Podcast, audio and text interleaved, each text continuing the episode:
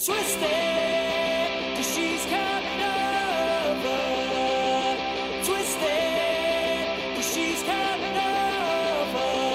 Twist on me, twist on them. Welcome back to the Limehouse podcast. This is me, William Porteous, your host. I hope you're doing well. I've uh, I've got to say is going to be an awkward one for me today talking because I'm very uh, waylaid by a heck of a migraine. But I I gotta gotta do something. Got to put this show out. Otherwise, y- you know, Rosie the Rosie the dog isn't isn't going to do it. She's she's lazy, and um, I don't think she can anyway. Even if she could, she probably wouldn't. So I hope you I hope you're well. This this migraine I've got is a, is a bit of a beast. It's, it's been going on and on now for like two days, and um, I think it's getting I think it's dropping off now, which is good. Thank thank God. But yeah, this this week is a is a good it's a really good conversation. This this episode I really really love it. Jenny is such a sweet person, so talented, and there's so much to her. So obviously you know you know her from from Fleabag, uh, Boo, the character, and by now you'll be very familiar with um, the the whole the whole gamma of, of of Fleabag and its extraordinary success. If you haven't watched it already, then you're probably I don't know what's wrong with you. You probably think it, if, if you haven't watched it by now, you probably think it's about fleas in bags, and you couldn't be any more wrong. Okay, it's not about fleas in bags. Give it a go. Give it a go. That's what I suggest. So the conversation is very wide ranging. We talk uh, a lot about um, Jenny's uh, stage career, which is very interesting to me, and, and, and I know you're going to love it. And we talk about FGM as well. We talk about um, her, her acting with um, on on set like Ridley Scott and what have you. And yeah, we really we go all all over the place with her her writing as well. It's it's a really wonderful chat. She's very chilled out, laid back lady, and I really really enjoyed this conversation. But yeah, so I'm looking forward to for uh, looking forward to that, to bringing you that. In the meantime, why don't you check out my uh, my little website there? It's got that short film on that I've been uh, harping on to you about. It's called The Name. It's on the website Some Days Are Diamonds.co.uk. I think you'll enjoy it. I think you'll enjoy it. Dark comedy, beautiful scenery, what have you. Yeah, you, you'll enjoy that. I know you will.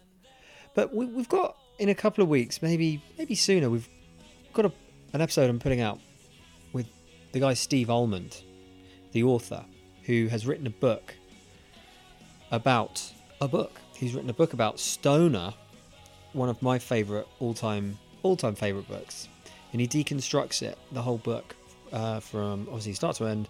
Wonderful, wonderful book. I want you to read that for the feature novel idea. Yeah, the feature that we have in this podcast is called Novel Idea. It's a terrible sounding feature, but I thought I'd just get on with it. Who cares? And if you can, uh, if you can wrap your eyes around that book, it's going to help you enjoy the the show, that forthcoming episode, a little more. I think, and it's a it's a wonderful book. Seriously, it's small, tiny life, yet enormous significance. It's a wonderful book, and that'll probably be in a couple of couple of weeks, I reckon. So I'm giving you a heads up. But yeah, it's been a mad busy week for me. Oh my god, I know why I'm so exhausted and struggling at this particular second to try and get this done. Is uh, yeah, it's lots of interviews I've been doing, which has been wonderful, and then lots of work in incredibly hot weather. Yeah, I, I'm at the moment I'm trying to set up a, a conversation with some really cool people and it's a very stressful process believe it or not. You wouldn't believe it would you? Like you think just putting a few emails out there to it's not that stressful but it really is because you know you do have to jump through a few hoops with some people to to get the to get these people uh, here for you. And it's a lot of hard work editing it as well so yeah. And uh, but it's it's good. I mean the reward is is pretty it's pretty amazing. You know i just had a i just had a really good chat with an old musician friend of mine called John Amor, and it was wonderful. I had I had no idea about so much about him, and I cannot wait to bring you that conversation. I think that's the delightful thing about doing this podcast is you do end up in, in situations you wouldn't have ever thought And I know it's only via it's via via Zoom or Skype or what have you, but it still means a lot. Still, still there's still a connection. I what it'll be like when this is over, and I actually get to meet people and talk to them again. I almost can't believe I used to do that. In certain circumstances, I, I wish I hadn't. I wish I'd just stayed at home and done it that way, but uh, done it via Zoom or what have you. But then there are other conversations I, I recall with people like Jonathan Bartley, and um, that's the uh, co-leader of the Green Party, and he's we just ended up walking around St James's Park, I think, like round and round in circles for about an hour, and it that was he's just what, what a lovely guy as well. That that was a good that was a good moment. But I think I'm going to record the preamble for the next show on my walk tomorrow. I'm, I've decided to go go rogue and go on a, a, a walk for a couple of days on my own um, with a wee little tent. I just bought from Halfords, like 20 quid. What? I'm really terrified. What the hell does that mean? 20 pound tent. What does that? Is that gonna? Is that gonna leak? Is that gonna blow away? Is that anti-fox? Are there are there wolves out there that are going to be able to scratch through it? Well, I'll take Rosie with me. She's a great deterrent. So there's going to be me and Rosie walking on the South Downs, and then me and Rosie Ro- Rosie camping in a, in a tiny two-man tent. it's going to be it's going to be amazing. I can't wait. It's just something to do, isn't it? It's something to do. Uh, why not? Why not? I wonder if uh, you've been doing any of that. But yeah, I, also just before I go, I, I, I'm I'm presuming that most of us aren't going to be going on a, a holiday this summer. And for those of our, for, those of you that are, wow, great, and staycation and what have you, definitely. But for those of us that aren't going abroad or have had holidays cancelled, it's a pretty shitty time. Um, I was just wondering if you want to send me an audio file of your favourite memories of your holiday, maybe a minute or two long, and I'll just compile a few and stick them in the show. And it, yeah, it can be a happy moment, a sad moment, a poignant moment. Uh, I can give you one. I remember going to Boulogne on a on a day trip to uh, a day trip to Boulogne. Funny that, and on, on the old uh, Eurostar, and we were in the middle of a square. A beautiful, unbelievable day on the beach we had. We went into the centre of the medieval town that hadn't been annihilated by the Allies in their bombing, and then we just sat there and I was only about 17, 18, tasting beer with my dad, thinking, oh wow, this is amazing. I'm having, beer with my dad. This is so great. And uh, back, you know, before it gets all, before, yeah, I, I, I, I- basically, I, I had this moment where I was, I think it was one of the first moments of my life where I stopped. Everything slowed down, and I just looked up around me, and I just looked up around at the architecture, the sky, and everything slowed down very very much and i really learnt to appreciate new my new surroundings and new foreign climes. Hell you know it's Boulogne let's let's get it you know it's not Kathmandu. But still it counts. And that was a mini holiday and that was just a very and then this jazz band started up this jazz festival actually just started just just came out of literally nowhere and it was just this suddenly atmosphere just took off in the middle of this medieval uh, sort of square and the atmosphere just went crazy and it was a beautiful moment. And um, there are loads more loads more of those kind of things that i've got. And i was wondering if you want to help bring some joy to other people's lives and to mine. Basically it's just about me.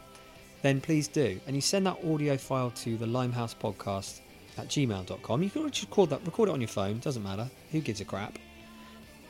And it would be really cool. It'd be really really cool. So yeah look before you go, don't forget, check out my short film if you can. It's a really cool way of, of helping me, uh, I don't know, stay positive. And it's, uh, it's at the, uh, it's at the, where is it? God, I've- I'm really struggling. Sorry, my head is not where it should be. I'm very tired. The, oh no, it's not. It's not that address. What is it? It's some days, some days are diamonds.co.uk somedaysadiamonds.co.uk. That's where you can check out my short film and the comedy pilot. Short film is a sad but happy, uh, dark comedy, uh, beautiful countryside, la la la la, a bit of beach in there as well, a glorious sun sunset and what have you. I'm a genius writer. Enjoy it and enjoy this conversation. Jenny is a wonderful, generous human being, and tell you what, her agent is an absolute angel Here's to Jess. She's an absolute lovely lady. Rock on, people.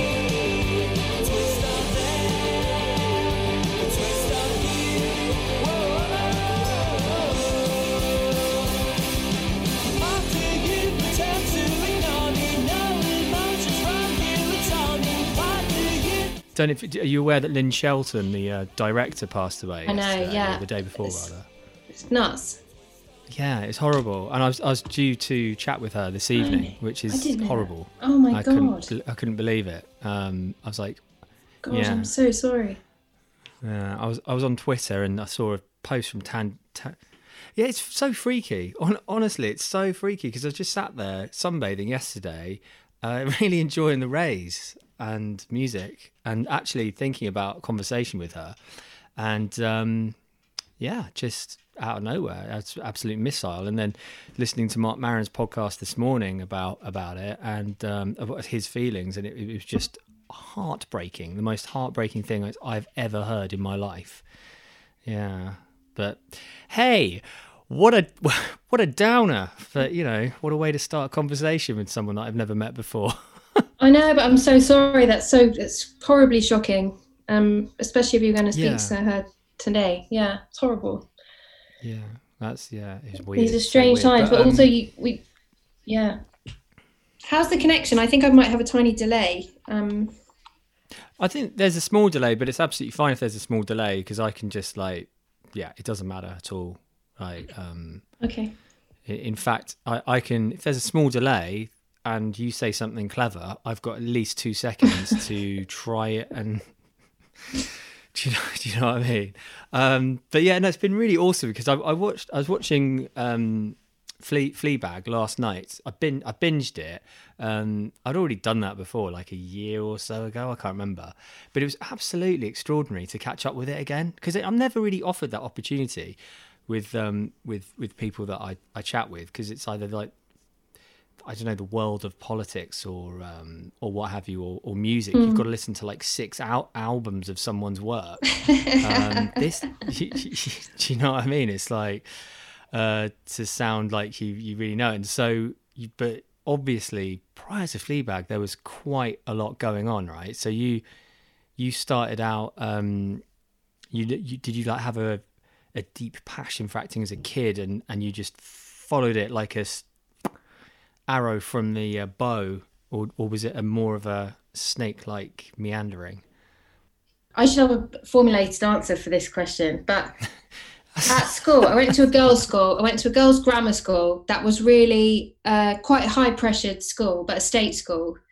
And they were very much about getting through the hoops, getting the grades, all of this. And uh, I think I, I think I could be quite rebellious through Mhm. that one corner of being um, noisy and annoying and like I remember being at school and pretending to cry in a class, and my mate got in trouble, and I was like, "Oh, this is brilliant! it's quite powerful. I can, you know." But um, Yeah. I, I, I have I have a very creative family, and uh, was always surrounded by theatre, and uh, so it wasn't an illogical s- situation. But I did go to university, and I did try lots of jobs and I was always of the mindset that I don't want to be begging uh, for scraps my whole life. You know, there's too much invested in my uh, upbringing from so many different people to end up not not working. So I've always Hmm. been like on the lookout. I've always known that I'd get out if it was too damaging. Um, so it, Yeah. it's it's definitely where I feel so most happy with the people I feel happiest. But uh, you've got to be careful with this stuff. And I talk to my friends a lot about. We call it drudge and the dream. You've got to be careful with what you put up with for this. Like people call it the mistress of their of you know their creative ambitions and. But Yeah, no, I, as much, yeah, it's a relationship. Yeah, no, I, I completely agree, and it's also a job. I mean, uh, I, my Yeah. first actor I ever spoke spoke with on the show was um, played David Archer in The Archers, and he's been doing that. For oh yeah, yeah. hundred million years. You know, like Brian Cox, billions and billions of years. You know, um, and and yeah, you just get that feeling that it is. I mean, people have an extraordinary perception of actors in terms of um, stratus. They're all just they're either Tom Cruise or there's a middle ground, and then there's there's nothing, and and it's absolutely bizarre. And you've got you know people people do this for a living, so it's if you what you touched on there, you know, you've got to be aware that um, when the cutoff point comes, you know, when it's like it's no more like there's no more not validity as such, but it's just, just the struggle. It's just not. It's what some people go through to get ahead in in acting is it extraordinary, you know. So for you, Yeah. when when do it was it was it worth it? When was it worth the struggle? Do you think?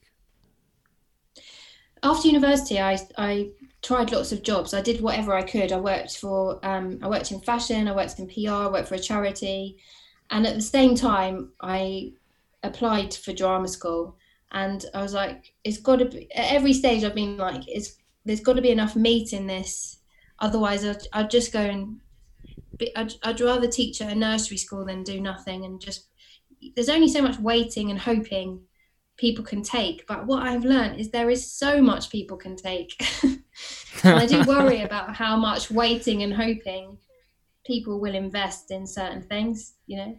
Yeah. No, no, um, exactly. That's exactly what I mean. Yeah. But you know, I, I got I did I did RADA and that was the happiest time. Every day I, I just for the first two weeks I walked down around with like my jaw, jaw on the floor that I- we were able, being allowed to do this all the time. Um, and then I I've always had enough work to to to survive. But you know, there's most years, maybe even most years, uh, me and my mates are not above the tax threshold. You know, that's very normal. Most people aren't above eleven grand. You know, it's not. Yeah. Yeah. Um, and they, they're people they're people that work in theatre 10 months of the year so theatre's like four it's often 500 pounds a week minus tax and agent and i think it's important to talk about money um, as much as possible with all this stuff actually Yeah. No, no. I think, I think you're right. I mean, it's it's a it's a job. You know. yeah what do you it, it's a yeah. It's i i suppose i've seen friends miss out on things and i worry that they gave too much you know when the kids don't happen and things like that. But let me turn it round and say that there is so much joy in it and it's it, it is worth it. And you can you can say the argument you know one half hour of it going well is worth two years not working. You can say that i think Yeah, Yeah, no, I, I, I agree. I, I think especially if you get a massive fuck off great advert. Like I've got a friend who was going to be in a film, a film of mine, and he he um he ended up getting an Amazon. Uh, he played the evil villain in an Amazon advert not so long ago, like all of about three months months ago, and you know that's crazy. The turnaround, you know, the turnaround of fortune. Yeah, but you're yeah. absolutely right. But you know, it's it's funny because I think it's a, such a job of the heart, such a passion, isn't it? And if you, it's impossible if it's a, it's a job. If, sorry, if a passion of the heart, then it's anything, acting, goddamn sailing. I don't know why I use sailing as an example, but but any, anything, you you got to do it. And the problem is, it's like you said, if you get into it where you you are sinking a little bit and it's starting to get really bad but because it's the passion the heart you can't stop you know it's kind of like it, it it's such a it's such a bizarre job almost but not necessarily but like i said so many other things. So you take that with a take them to a relationship couldn't you really? You know so many people in in relationships. Yeah, true. And the the the thing about acting that's that makes it the most stupid job, I sometimes think, is uh, if you're a musician or an artist, you can do it. You can keep doing it. You can do it in your bedroom or you can do it in your sheds. You can create content. Um, it's harder with acting. It's collaborative, obviously. hmm. But I have to say, Yeah. it's like Oh. it's also like a religion. People, when theatre goes right, it's transcendent, you know, and same with a good same with a good tv show or a good film and it's worth it yeah What what was um the what's the most transcendent experience you've had then? Like, are we- are we just going to go straight to Shakespeare? Is it going to be or or s- or Um, mid Midsomer Murders or something? I wish it was a Midsomer Murders. If you saw the light on a Midsomer Murders, um, I well, there's lots of. Tra- I mean, it's the little things, isn't it? It's the little things. I remember, for example, at drama school, there was a bunch of people at uh, at RADA when I was there who are now extremely famous, and one of them was Cynthia Erivo. I don't know if you know her. She's uh, she's now won I a do Tony not know. Award Sorry. she's an actress who works a lot in America, but she's got this extraordinary voice, and she's won Tony Awards and things for for for doing um, a production of The Color Purple.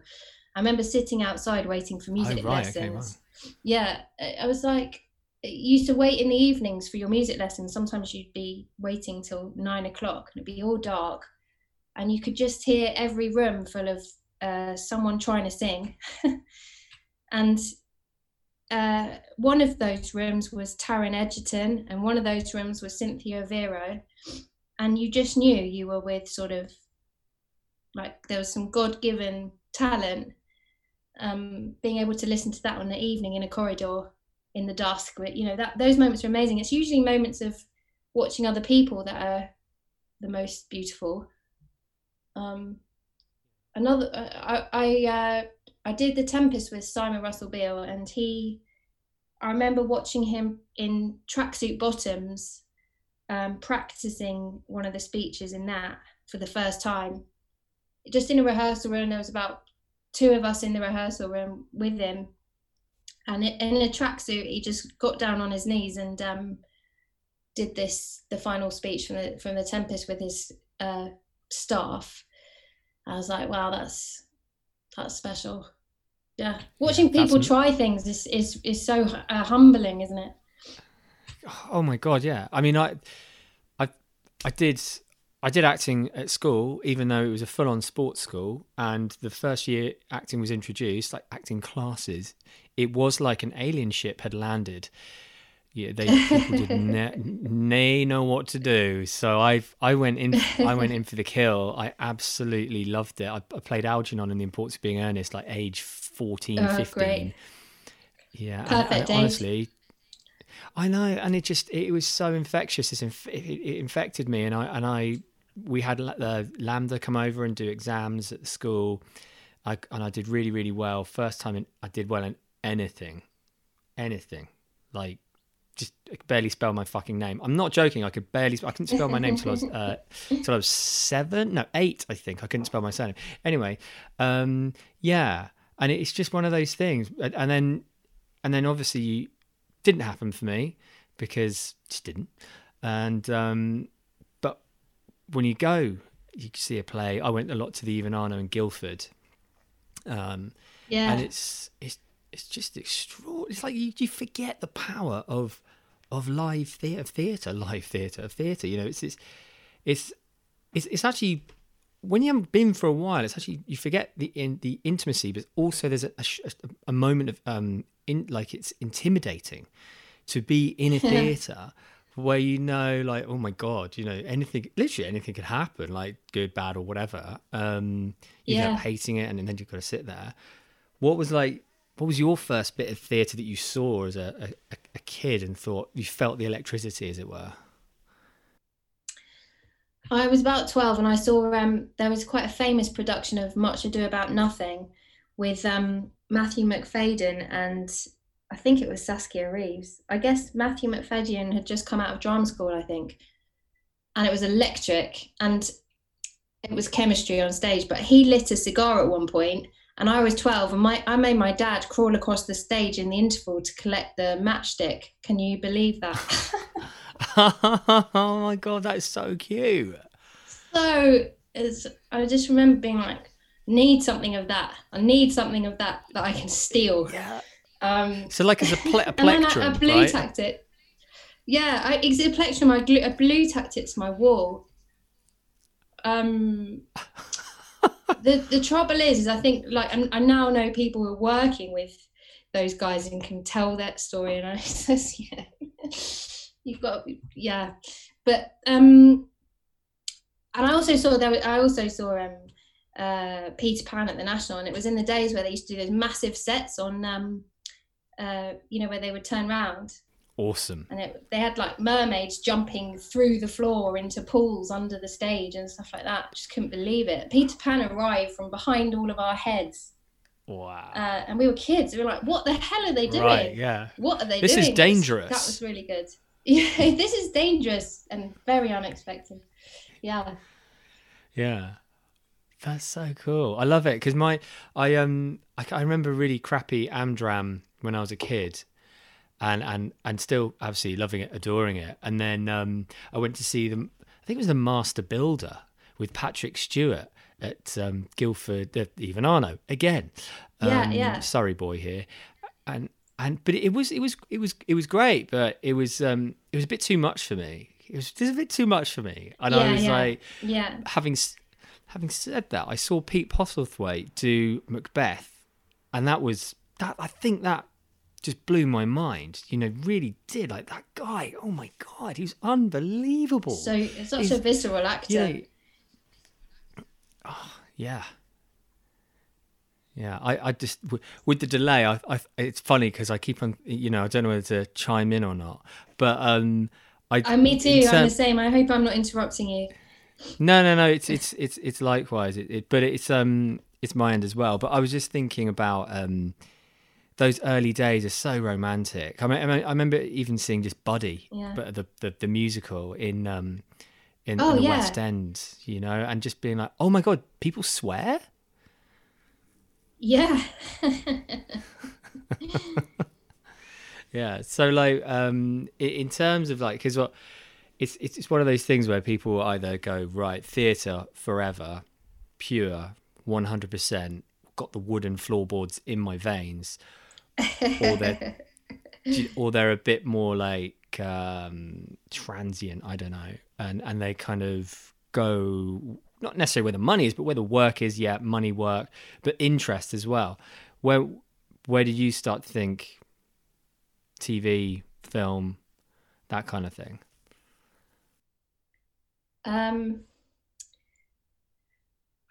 every project's got its own um, ups and downs. I, I think the I think theatre is is hard. It's tough. It's it's the I think it's the craft in its purest form. But you ha- you have to wrestle with yourself every day, don't you? Because you've got to make it true for the hundredth time or the three hundredth time. So you get Yeah. to do all these really, but they're quite exciting, like dares with yourself about how to do that. But and and with your friends, you know, the the colleagues are are everything really. But TV and film is so luxurious because you get to walk into the real world of you get to walk into your character's bedroom sometimes, or you get to like, you know, every every millimeter of your uh, costume is perfect. You know, Yeah. you, you get a lot for free that you don't have to make up. Um, some, and it's also uh, fast. You there's not there's often not much time to play, but um, it feels safer TV and film because the critics are more gentle. You there's there's no terror like a press night, and you can see people writing while you're talking, and it's it's tough. Uh, with TV and film, people never write personal comments about actors that I tend to notice. They'll generally say, "Does it work as a piece or not?" Whereas I think with theatre, there seems to be a you can say what you want about uh, individuals, and sometimes I think it's it's backwards because critics, our critics are the toughest in the world, but at the same time, the actors are the worst paid in the world. So I sort of think they should be a bit more gentle on theatre actors. Um, I didn't. I did not know that. What's happening there? So the the, so theatre reviewers are like really pour a lot of scorn on on actors. Then I I I I was not aware of that. That's that's pretty brutal. No, no, they don't. They don't pour scorn. They are just very rigorous in their criticism, and they'll go through in much more detail what a TV and film. It it is. There is there are of course critics, but if you do an episode of or if you're an actor on Call the Midwife, and probably a very brilliant actor doing some brilliant things that you've done for years, you won't be scrutinized at the same level as if you do a season that's very arduous at, at you know a small fringe theatre in southwest um, England or something. Yeah, that's right. I think it. I think. I mean, that's just my. That's. I basically. It's. It's. It, I think it's just that I'm terrified of press nights. I think it's hard to avoid stage fright uh, when you when you know all the papers are in.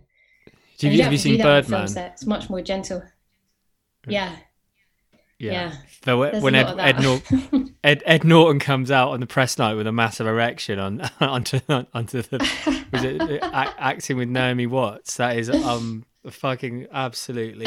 Oh my god, I love that. Just thinking about it now, how much I love that film. Have you? Oh man, how much of that rings true, or is it just too much hamminess for you?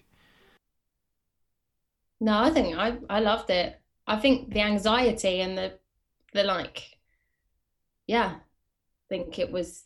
I think it was great. Yeah, It's a like funny old world, isn't well. it? You know. Yeah, but I I don't want to do it down, especially at this moment where we're all worried about what whether it's going to exist in a five years. I'm sure it will, but it's a tough time for theatre, and it's some it's it's I think it's one of the jewels in our crown. Our uh, yeah. Oh my god! I mean, you talk to any actor, like to any actor, any performer, director, they're all like, you know, Shakespeare, Shakespeare, Globe, Globe, whatever, like English, British theatre. You know, hallowed be thy, you know, stage boards. And uh, I mean, I, I, I was at the, um, was at the Globe. Oh my god, I'm being so stupid here. Uh, by the river, one without the roof, Shakespeare, the, the right, the Globe, yeah. Yeah, Anyway. Globe, yeah, yeah. they, they were doing five pound tickets last summer, and I think I went Yeah. to n- nearly every single one. Did you? Uh, Did you stand? yeah, I, Well I done. stood. Yeah, yeah, standing five quid, and they just someone, you know, Yeah, someone walking around with some ales. It was great. yeah. You know, you just buy beer off someone, watch some Shakespeare. It was fucking amazing. And I'm glad you mentioned Much to Do About Nothing earlier because that really, I loved it. Absolutely loved it. That and um, um, Twelfth Night, I think that they were two fantastic plays. And Yeah. I, I didn't. I won't. I'm not going to lie. I didn't get it all. I can't. I just. I'm. No, it- no, no. It's a bit over there, but it's a bit over my head. But it's so Oh, you have to remember, none of the actors, none of the actors know what they're saying till like week three of rehearsal. They really don't. Not a clue. Really, I love that. Oh, yeah. Not a clue. They look. I mean, that's that's what they're acting is looking like absolute assurance. But it takes so much work to understand it. There's a whole. There's weeks of uh, translations, round tables. God, bloody hell. That's a that's a big one, isn't it? That's a that's a commitment. Translating, God, that's like it's another language. God Almighty. But what? Um. So yeah, we, we touched on Fleabag earlier, but you you were in Prometheus, is that correct?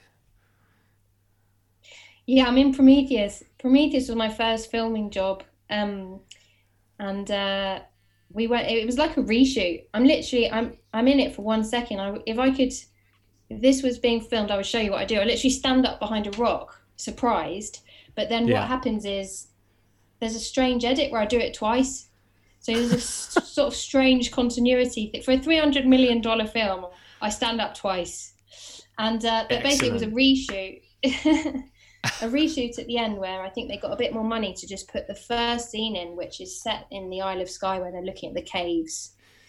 And um, so, yeah, it was it was nuts. So I like I what I was like, what the hell is going on? I watched a porter a, a portaloo being helicoptered up the mountain for for Ridley Scott, and then like another portaloo being helicoptered up for the for us, and then like sausage pasta was holi- helicoptered up the mountain. Like, there was a big budget, but I've never like a sausage, a box of sausage pasta was helicoptered, hanging off the bottom of the helicopter.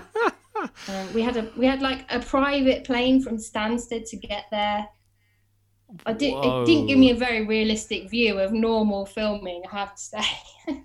Yeah, I mean when Ridley Scott's in town, right?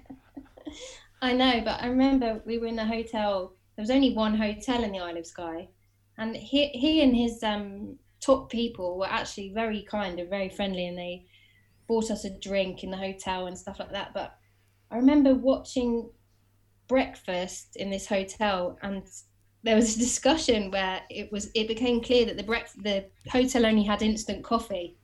And I was like, "You're going to give Ridley Scott instant coffee?" and I think they probably did. I, wa- I watched avidly. My God, that man! Like he's he's done it all, hasn't he? Adverts all the way up to like some of the greatest movies ever made. Like I suppose when you get you get the call or whatever email, I don't know, from your agent, um, there's this little thing called Prometheus, like you know the prequel. It's a prequel, sequel, prequel, sequel to Alien. I mean, I should fucking know this because basically, Alien, the saga, is my favorite of all. Alien's my favorite movie Yeah. of all time. Um, did you did you have a little bit of a whoa moment? Oh my god, I'm going to be working with the man. Yeah, I mean totally. But I'm I'm sort of you know we we didn't know what we were doing. I think we a lot of our stuff was cut. We don't you it's all top secret. You never see a script. You never know. You you try and learn what you're doing from your costume, you know that's fitted on you. So I worked out we were archaeologists and uh, or assistants, but we were sort of essays really. Um, Yeah. And What's an essay? like a, a supporting artist, like an extra, but they they hired ex- they I mean we, we didn't I think we were gonna we improvised lines we shot it lots of different ways but um Hmm. I think people look for me in that film and like what and she's not in this film but um yeah it was it was amazing to see there, it was obviously it was shot 3D so there was like these just the toys on that shoot was um, amazing yeah. Mind mind blowing. but still, if I'm doing a theatre job, people will turn up at stage door with white gloves on and they ask you to put white gloves on and then you sign all their stuff. And they'll have like a suitcase full of stuff because it's there's so much collectors. There's lots of people out there who are trying to get everyone involved in the whole alien franchise and stuff like that Oh, I see. Okay. Good God. Yeah. No, it's it's, it's a massive world, you- isn't it? yeah so if you you don't you're not they're really you basically get lots of instructions about how to sign the bloody poster like please Yeah. make sure you don't breathe on it don't touch anyone else's signatures Yeah, yeah. No, I know, I know. Yeah, I, I can imagine it's like the Beatles, but in but in film. It's as simple as that. It's, I it's get- just yeah. the excitement. Yeah yeah and it's you know it's lovely seeing people genuinely it, i know they're like extreme hobbyists are i don't think i think they're the best of us actually yeah. Well, what what movies? What movies were you into when you were a kid? Like that sort of like kept you I've just got a lifelong a, a lifelong passion for like Nora Ephron and a good rom com. To be honest, Oh, have you read her? But I have you read her book? No, I've got. I, I really want to, but that's uh, that's what I like. I, I say a good rom com. It's not an easy thing to achieve. We all know how many there are on Netflix when we scroll down. Yeah. There's not Yeah, many good, yeah. really, really special ones, but I Yeah. love them when Well, they're I'm- good. I, I, I, I, I could sit in front of all day. I could sit in front of Notting Hill and uh, Four Weddings. I, I, I'm, and Yeah. then and then there's the whole Nora Ephron thing. Sleepless in Seattle, whatever. We watched um, Have You Got Mail the other Yeah. day, and I, I just, I fucking loved it. Brilliant, I isn't gave it? yeah, because when I was growing up, I'm like this. It was like 90, 98 or something, or ninety six. I can't remember which. And I, I was a bit of a petulant little boy and you know teenager, and I was like, "What's this? You've got male rom com shit?" You know. Um, complete, went to the cin- went to the cinema. I was like, "Oh, that was rubbish," and then watched it yesterday or a few days ago rather, and I was like. Oh, that was great writing. That was funny. It was so good. Mm. It, addre- it addressed issues, David versus Goliath, and all that. Sorry, you go, you go on. Sorry. Oh no, no, no! You go. You carry on. It's your turn. I'm Well, it's, so it- sorry it's about hardly. this delay. No, it's right. It's not your fault. It's the world's fault. It's the ether above us and around us. Oh, I sound like a conspiracy theorist now. Um, um, I've got the right haircut and the beard, so I could, be, you know. is the I think the conspiracy round? theories are becoming normalized. They are getting more and more normalized in society, aren't they? Like more and more people are saying, like, yeah, my brother, my brother thinks it's five G. It's getting Yeah. closer and closer to real people. Exactly exactly my cat i swear my cat my cat my cat meows in a particular way that um permeates the electrodes around the room that that's how that's how corona is spread i'm telling Yeah. you jenny i'm telling Wow. you right now have You're you got right any cats to spot it. Yeah, and I'm Yeah. glad you. get I'm glad fuck you get the fuck out yeah, Yeah. well spotted. get out your house or let them get out you know um yeah no it's, it's, it's cool because I, I i love talking about films and i love just going um i love going hell for leather for rom-coms as well especially right now because it's all a little bit crazy in the world. Um sleeps in i, I, I watched met, when harry met sally the other day. I mean not for the first time obviously but what i mean god again billy billy crystal you know Uh, and meg ryan. Oh my lord. Did you, did you ever have um did you have a thing for that film when you were growing up? Yeah, I think I saw it quite late actually. I was always a bit sort of I felt a bit I I knew about the famous scene before I'd seen the film and, I, and if you know too much about that film you're like, "Oh, what are they I don't what is this? What are they go, you know?" But then I Yeah. saw the film and I uh obviously it's it's about a lot more than the famous scene. It's beautiful. It's about vu- vulnerability, isn't it? Yeah, no, absolutely, absolutely. but yeah, I love it. I've ev- I've I've been to the I've had um the salt beef at the place and stuff like that. Oh, you have yeah.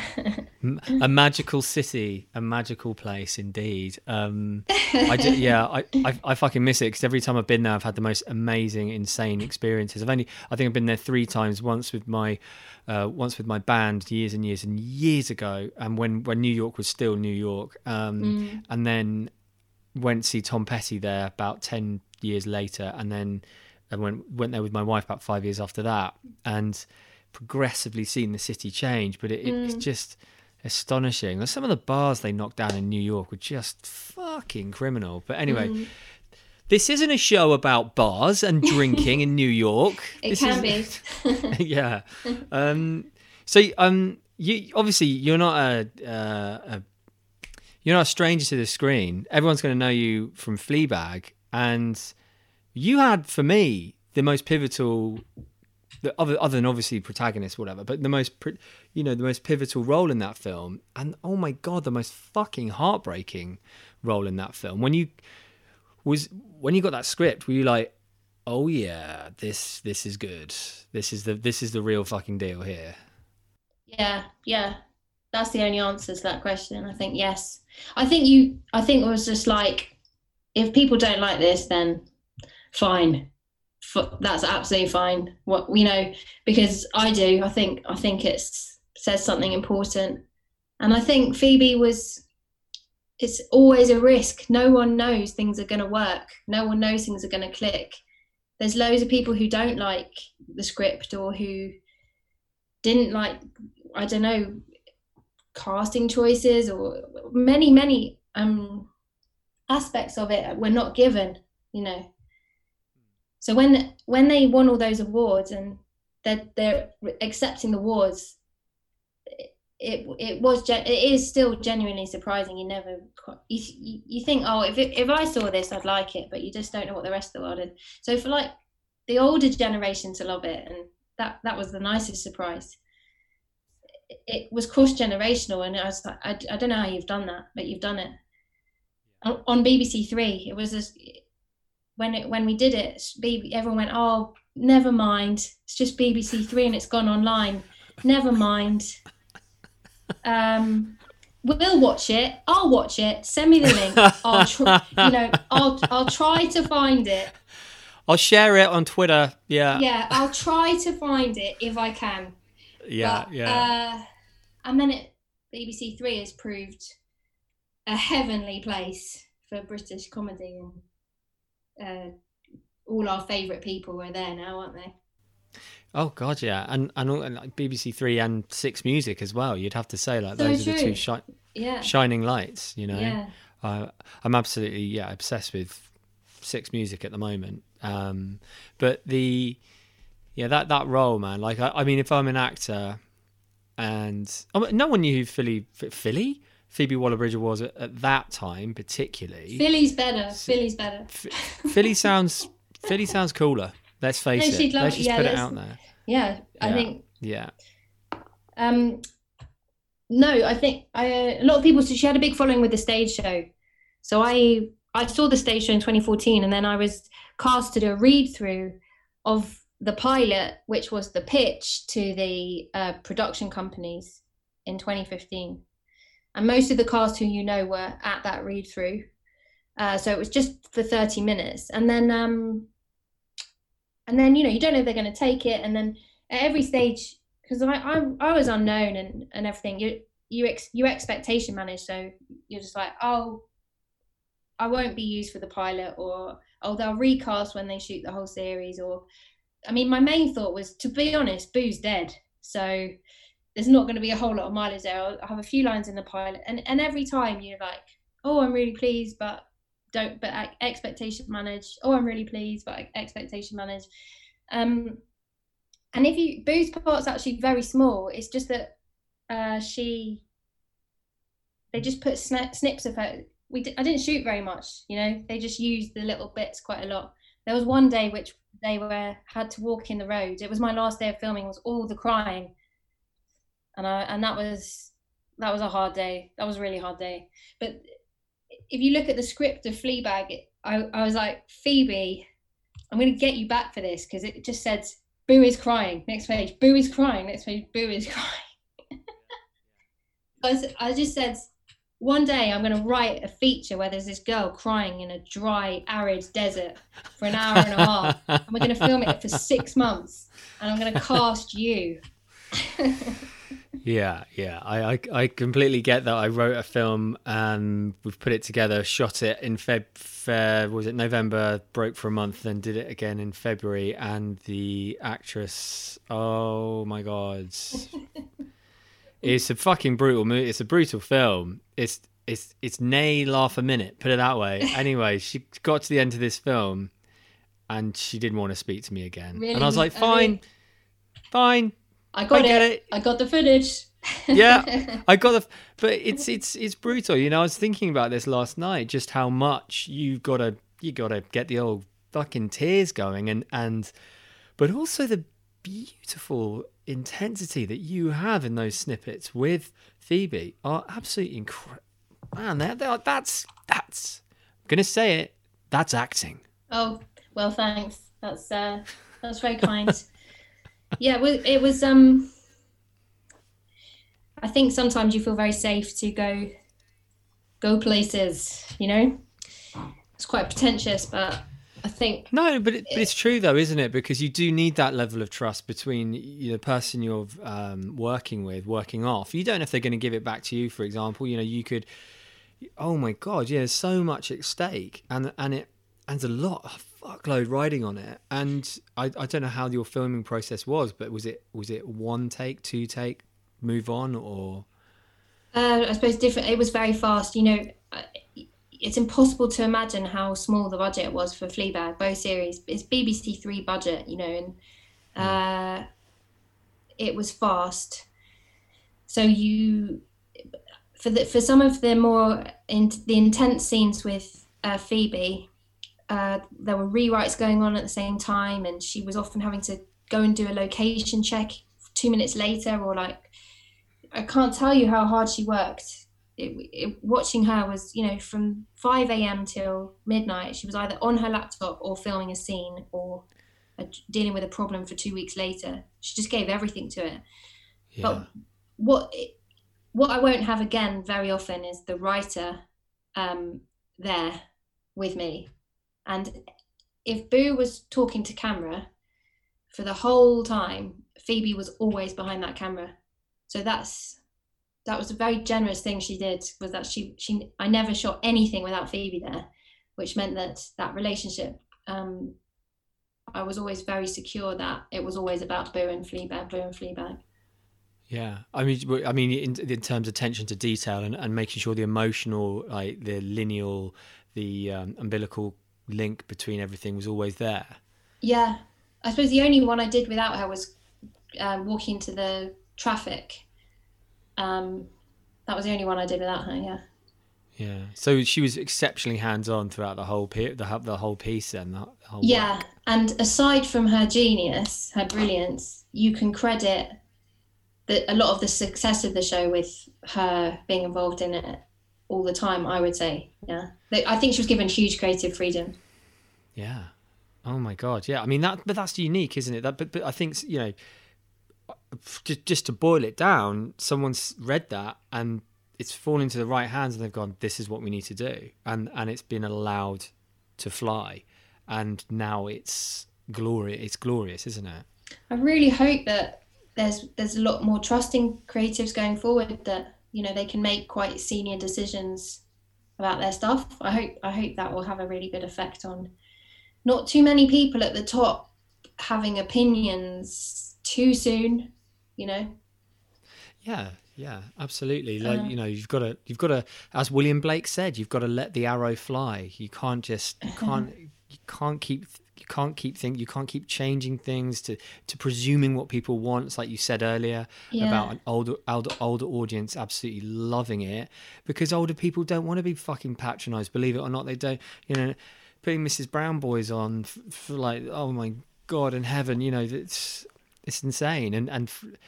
I don't know. there- There is a, a level of um, risk taking in, in in everything and every form of art. But when Fleabag's on the telly, you go, "There's no risk there. This is just genius." Yeah, but it's easy. but there are some, yeah, but so, yeah, exactly. Some people would just be like, "Mm, "Nah, no, not taking that risk." Yeah. I mean, you know, yeah. God, so that's so sad. Uh, do you do you do any writing at all? I do, yeah. I'm um involved. I'm, I tend not to write from. It tends not to be my work as the primary text. I really enjoy collaborating and adapting. So I've got three projects on at the moment. One is um, it's a vaudeville piece. It's like tap dancing and vaudeville about nannies, two two childminders. Brilliant. And then I've adapted five monologues about Florence Nightingale, um, which is going to be a play. Uh, my mum's a novelist and she she's sort of a world expert on Florence Nightingale. So she wrote all these monologues about the people who knew her, and then I've tried to dramatize them.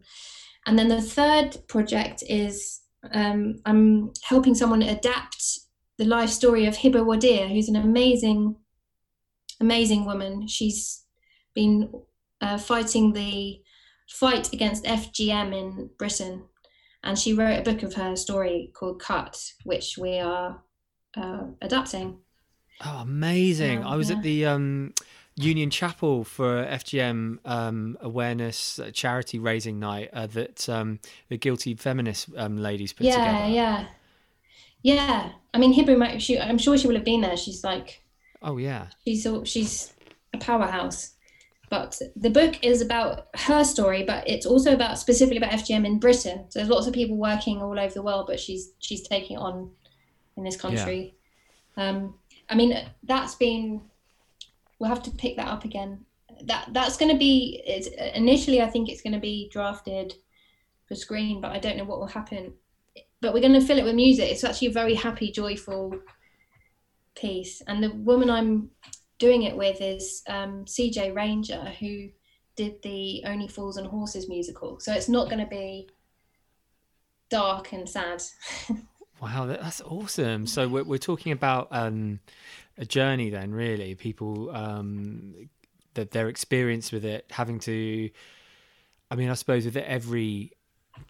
What you say? Tra- yeah, every trauma, you, you've got to be able to. At least there has to be something within the mind that that pulls you through it.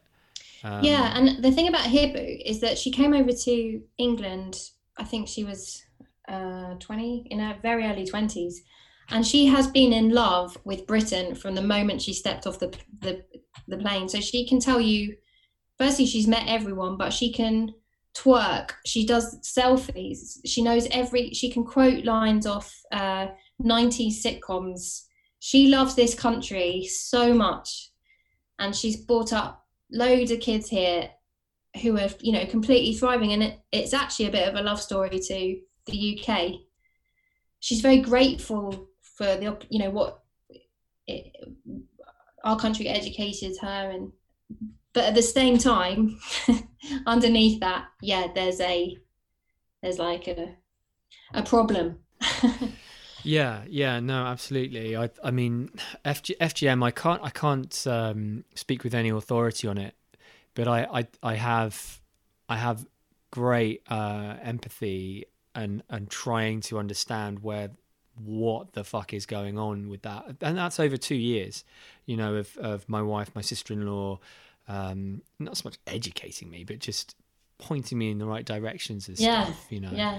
Um, try tried to get a chat with a couple of politicians about it uh, back when I was Yeah. banging on about po- politics, and um, it's a very it's a fucking tricky subject because it's it's so so dark, so dark, and and you've got to be able to to bring it to people in a way that they can under they can not relate in a way, you know, Yeah. because and Hibo would say talk talk talk talk talk. You know she's very she uses big words very she's she's up talking to the police one day then she's she does these huge talks about it. And I I suppose a lot of it does come down to men talking about it as well. You know there's a yeah, it's very useful for young men to go i don't want to marry someone with this. That's a quite a useful I, I don't want to sleep with women who are in pain you know things like that yeah, are very useful in the fight is the yeah. the the, the male viewpoint yeah. That's what's changing a lot in africa i think as well. There's protests run by men. That's really striking for some of the clergy out there and the older generation Yeah, no, absolutely. It has to start with like it, it's it, it has to start with men, and, and and we had that with the Me Too movement, you know, and it's all Mm. combined, of course. But the, when blokes get off their asses and actually start realizing, you know, it, it, it works two ways.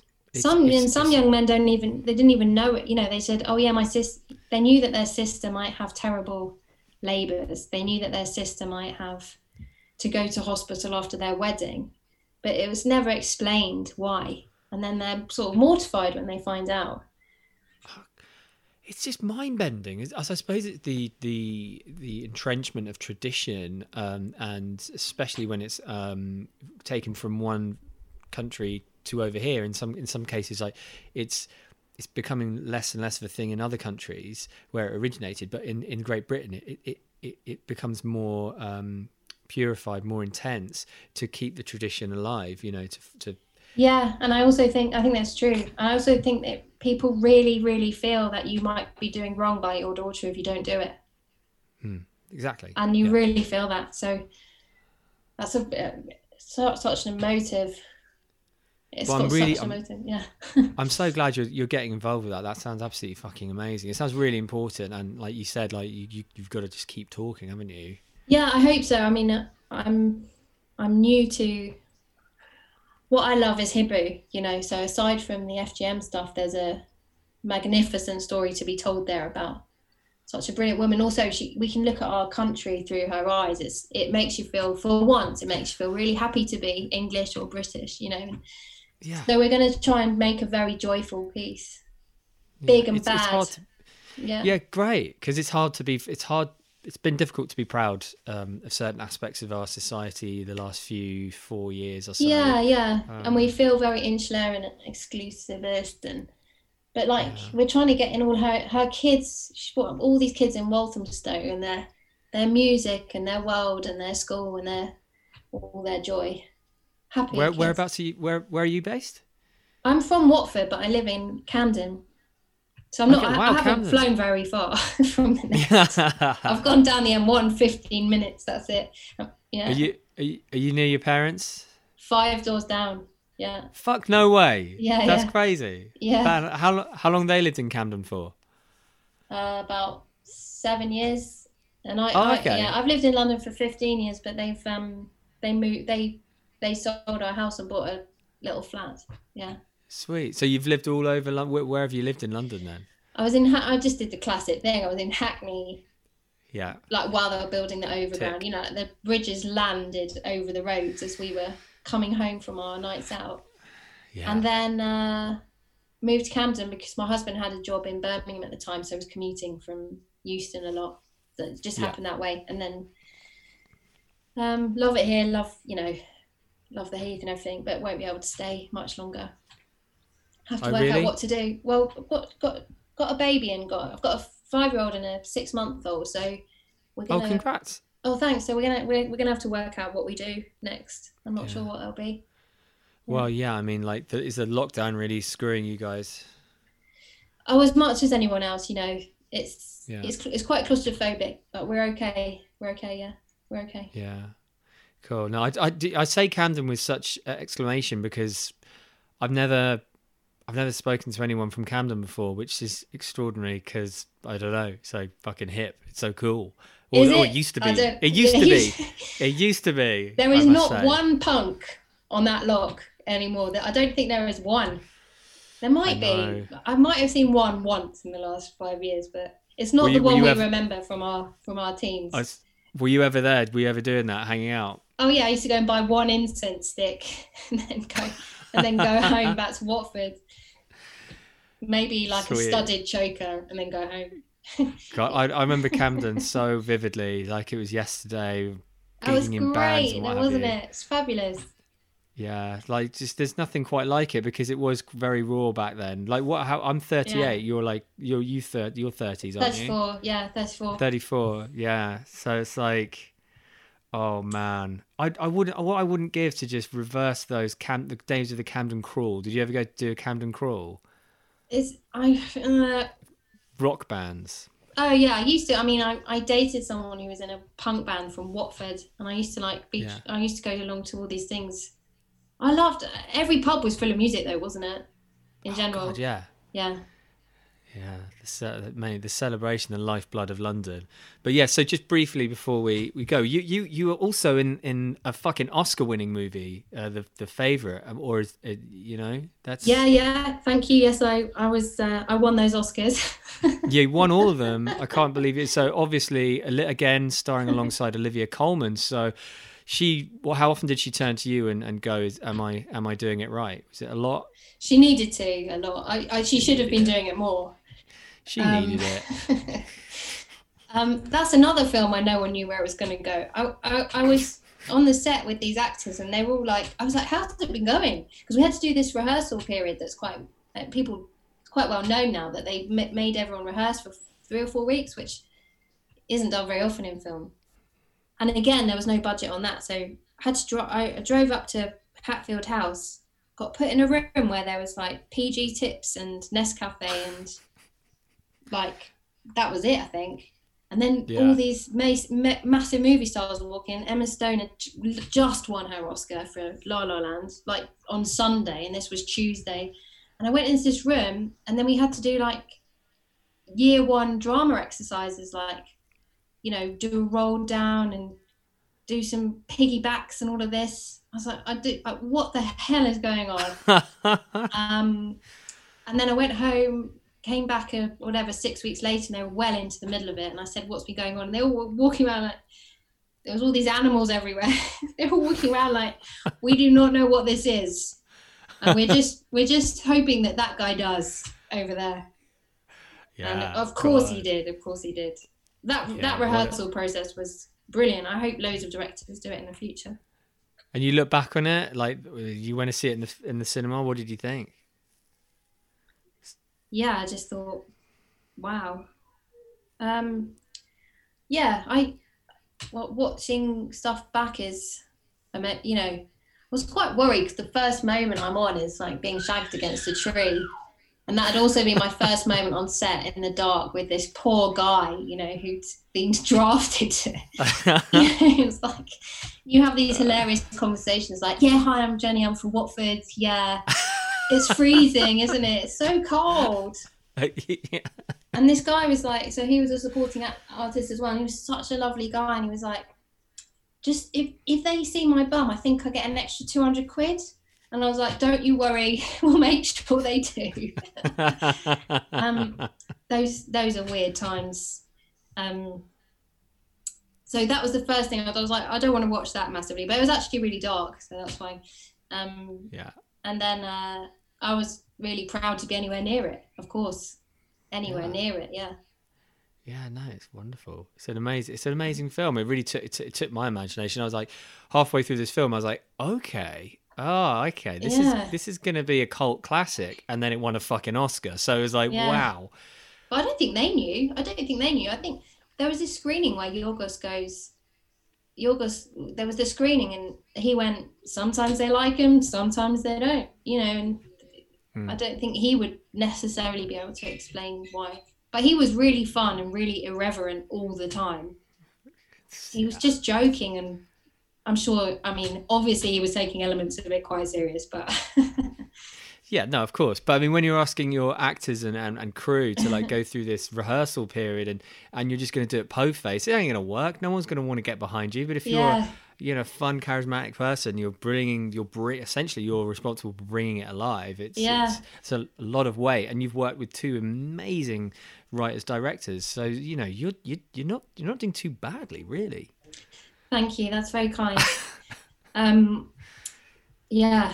Talk to my accountant. No, that's a... yeah, I, just have to fucking say. yeah, yeah. Well, I, I, I do, but I mean, she's so much.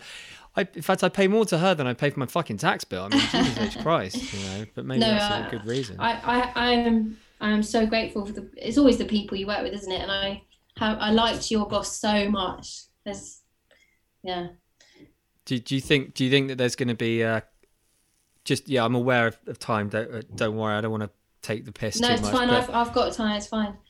Okay. Do, do you, I mean, because my thing is like you wouldn't know. I'm a right. I'm a, a I'm a gardener full time. It's my job. I I do do this and then I write as well. I do a bit of screenwriting and Yeah. um, I've done my first short film last April and I've I've, I've got our first feature in the editing process. That But is so exciting. it's it's exciting, but it's also like what the fuck's gonna happen to the what's gonna happen to the film industry, Jenny? What's Jenny? What's gonna happen? Well, I think it's really anyone who's got any good content at the moment is worth their weight in gold. We're going to have next year. There's going to be nothing. It's a Yeah. really exciting time to have a product. I think.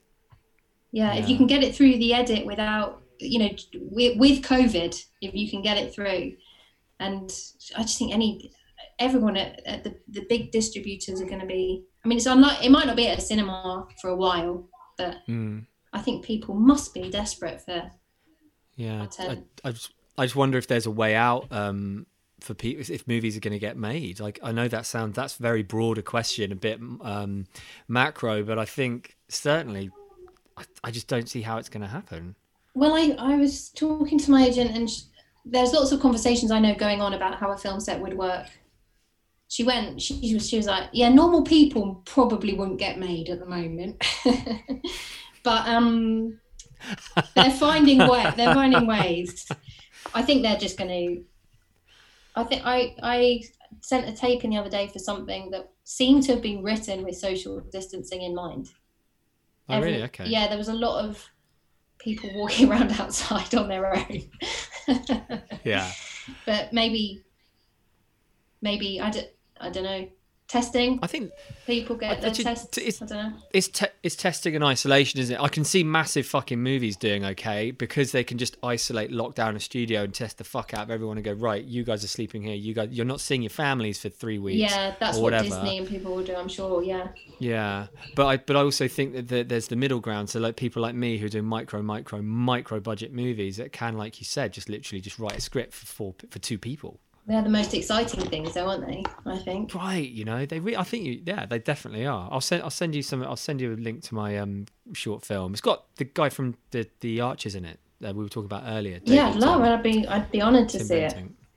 That's Yeah. sweet of you. But it's um, it is it's exciting. I, I, I, if you you know you're a writer, you know it's just it's it's there for the taking. Like you said, like if you've got any content now or ability to make it, um, And also, you just got to go. keep going. That's all. That's the thing, isn't it? Yeah, I think the I think I do. I've been wondering about. Um, I had a conversation with a literary agent friend who was saying it's quite hard for writers now who've had ideas that don't involve COVID. Mm. You know, because that's everything's going to be informed by it now. Anything that doesn't mention it, that's set in the present, that doesn't address it, it's a statement. It's a statement know if you what you're address it or if you don't address it. So I don't know Yeah. how, how that's gonna. I mean, it's quite fun for people like EastEnders. They can they can go for it, but Yeah. are we No, just going to have COVID informed dramas for the next ten years? Maybe we are. So Yeah, and, and, and then also the documentaries, the the films about it, the the, the personal um, experiences and stuff, which could be yeah, exciting but also dangerously repetitive and depressing. But I fuck it, I don't give a shit. If it's I'm good, excited for it. that to happen though, because that might mean it's over. yeah, yeah. Oh my god. But yeah, um, it's been so lovely talking to you, Jenny. you too. Honestly, thank for you. having me. Well, thank well, thanks for um, giving me your time and going yes. Essentially, so much of my life is right now is just about people going yes, and uh, because of COVID, that's probably like the, the the plus side of it is that people are able to just sit in there wherever you are, bedroom, living room, or something, and, and just go, okay, I'll chat. I mean, I'm in, I'm in my fucking living room, so who gives a shit, right? Well, also it's just nice when people are uh, uh, driving things forward. You know, mo- doing stuff. It's really attractive.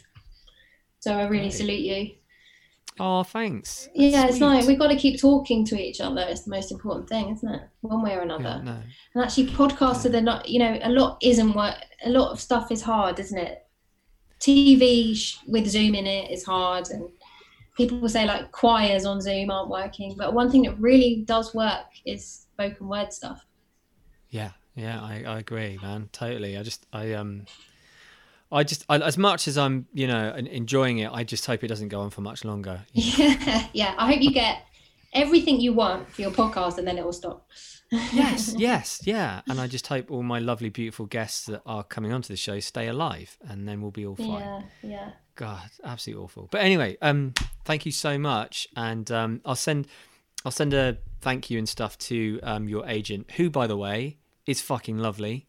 Jess is absolutely adorable. Like probably the nicest uh, person I've spoken to over like three years. Oh, So- great. Your poor yeah. wife. Yeah. oh, yeah. Oh well, there you go. What can I say? Hey, she's not here, so it doesn't matter. She's not Yeah, here. She's in Suffolk. so- yeah, yeah, yeah, yeah. um, brilliant. Well, and I Cool. I'll probably have to apologise to the um, London theatre critics about slamming their practice, but Oh they're right, yeah, sure. they're not bad. No. They're nice when they say nice things, aren't they? That's the way of the game. Exactly, exactly, man. It's the shade and sun and all that kind of thing. When it's good, it's good. It's bad, it's bad. Yeah. Anyway, Anyway, Jenny, take care. you too. Bye. Thanks, my love. Bye. Twisted, 'cause she's coming over. Twist on me, twist on them, a twist on you.